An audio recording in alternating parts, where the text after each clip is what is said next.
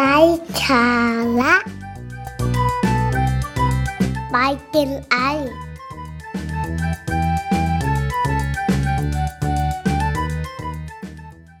สวัสดีครับ กลับมาพบกับอาจารย์วีกันอีกครั้งหนึ่งนะครับ วันนี้เนี่ยเราจะมาพูดคุยกันนะครับ ในเรื่องของเหตุผลหรือข้ออ้างต่างกันที่ การลงมือทำนะครับ เพราะว่าจริงแล้วในสังคมปัจจุบันหรือว่าในทุกๆสังคมที่เราอยู่มันมักจะมีความเห็นที่แตกต่างกันจนนำมาสู่การถกเถียง ก่อนที่อาจจะบางทีอาจจะลุกลามไปถึงการขัดแย้งความขัดแย้งอะไรกันก็ตามแต่นะครับ แต่ทุกอย่างมันเริ่มต้นจากการที่แต่ละฝ่ายก็จะมักจะอ้างถึงเหตุผลของฝั่งตัวเองนะครับ ทีนี้ก็เลยอยากจะมาชวนคุยว่า เอ๊ะแล้วเราเนี่ย รวมถึงตัวเราด้วยเนี่ย บางทีถ้าเกิดว่ามีข้อขัดแย้ง ความเห็นที่แตกต่างกับคนอื่น แล้วเราจะแยกแยะได้อย่างไรว่า อันไหนคือเหตุผล อันไหนคือข้ออ้างนะครับ เพราะว่าจริงๆคำสองคำนี้มันก็มีความหมายที่ที่แตกต่างกันนะครับ เหตุผลก็คือสิ่งที่นำมาสนับสนุนข้อมูลที่นำมาสนับสนุนความคิดเห็นนะครับ ส่วนข้ออ้างก็อาจจะเป็นคำที่ใช้ในเชิงลบนิดนึงนะครับ ก็จะมี เหตุผลที่นำมาสนับสนุนความเห็นเหมือนกัน แต่ว่าอาจจะเป็นเรื่องของความรู้สึกมากกว่าให้น้ำหนักกับเรื่องของความรู้สึกที่นำมาสนับสนุนมากกว่าเหตุและผลนั่นเองมันอาจจะมีความเป็นเหตุเป็นผลอยู่บางส่วน แต่ว่ามันก็จะแฝงไปด้วยอารมณ์ความรู้สึกความเชื่อทิฏฐิมานะอะไรอย่างนี้เป็นต้นนะครับ เข้าไปด้วย นะครับทีนี้เราจะแยกกันได้ยังไง เวลาที่เกิดข้อขัดแย้งหรือตัวเราเองเนี่ย เวลาที่เราเกิดความเห็นที่แตกต่างคนอื่น แล้วเราจะนำเสนอสิ่งที่มาสนับสนุนความเชื่อความคิดของเราเนี่ยนะครับ ว่า เอ๊ะเราใช้เหตุผลอยู่ หรือเราใช้ข้ออ้างอยู่กันแน่นะนะครับ เพราะว่าการใช้เหตุผลมันมันมันก็จะทำให้เราเราดูน่าเชื่อถือมากขึ้น แต่ถ้าเกิดว่าใช้ข้ออ้างปุ๊บปุ๊บเนี่ยนะครับ มันก็จะทำให้เราดูเป็นคนที่ ใช้อารมณ์นะครับ ไม่มีเหตุไม่มีผลไปนะครับ นี่เรามาดูกันเมื่อเวลาที่มันเกิดข้อขัดแย้งขึ้นมาปุ๊บเนี่ยนะครับ ความแตกต่างของการใช้เหตุผลกับข้ออ้างไม่ยากครับ ก็คือถ้าเกิดว่าใช้เหตุผลเนี่ยคือจะมองถึงข้อมูลสนับสนุนที่เป็นเหตุเป็นผล เชิงวิชาการพิสูจน์ได้ เป็นตรรกะ หรือว่าเป็นค่านิยมธรรมเนียม หรือว่าในบริบทของ ของของจารีตขนบธรรมเนียมที่ทำสืบต่อกันมานานแล้ว แล้วก็สิ่งที่นำมาสนับสนุน และวัตถุประสงค์ที่ต้องการในการใช้เหตุผลนั้นสนับสนุนนั้นเนี่ย จะทำไปเพื่อประโยชน์ส่วนรวมเพื่อความถูกต้องเพื่ออ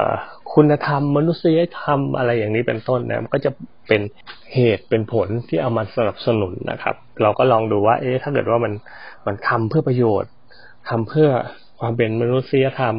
ทำด้วยการใช้ข้อมูลเชิงตรรกะข้อมูลที่สามารถพิสูจน์ได้นำมาสนับสนุนความเชื่ออันนั้นอะ จะมองว่ามันเป็นเหตุผลได้ แต่ถ้าหากว่ามันเป็นข้ออ้าง ข้ออ้างเนี่ยในหลาย ๆ ครั้งมันอาจจะมีเหตุมีผล มีข้อมูลสนับสนุนในบางส่วนอยู่นะครับหรือบางครั้งก็มีข้อมูลสนับสนุนอีกด้านหนึ่งเหมือนกัน เพราะว่าในในโลกเรามันมีเหรียญสองด้านอยู่แล้วนะแล้วแต่ที่เราจะมุมมองยังไง เพียงแต่ว่าให้มองที่ตัววัตถุประสงค์ในการใช้นะครับในการใช้ข้ออ้างเหล่านั้น ในการใช้ข้อมูลสนับสนุนสนับสนุนเหล่านั้นว่าทำไปเพื่อผลประโยชน์ของใครนะครับถ้าหากว่าทำเพื่อผลประโยชน์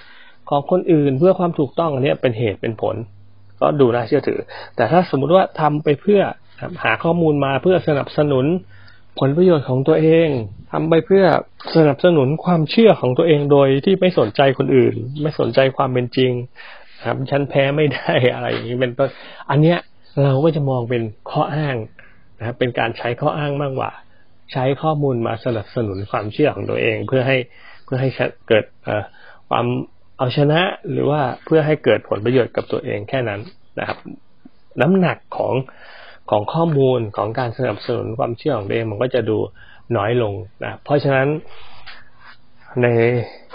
ชีวิตในหลาย ๆ ครั้งที่เราดำเนินชีวิตเนี่ยก็ลองลองลองสังเกตนะครับ ตัวเองแล้วลองลองฝึกลองพัฒนาตัวเองดูก็ได้นะครับ ว่า เอ๊ะเวลาที่มันเกิดความเห็นที่ไม่ตรงกันกับคนอื่น เนี่ย ตอนนี้เราเราใช้เหตุผลสนับสนุนเพื่ออะไรนะครับ เพื่อเพื่อความถูกต้องเพื่อประโยชน์ส่วนรวมหรือว่าเพื่อตัวเองนะครับถ้าว่าเพื่อตัวเอง อันนี้อันนี้ เริ่มเป็นข้ออ้างหรือเปล่านะครับ ก็ลองดูเพราะว่าถ้าว่าเราเราฝึกที่จะใช้เหตุใช้ผลอยู่เป็นประจำเนี่ย มันจะทำให้เราเป็นคนที่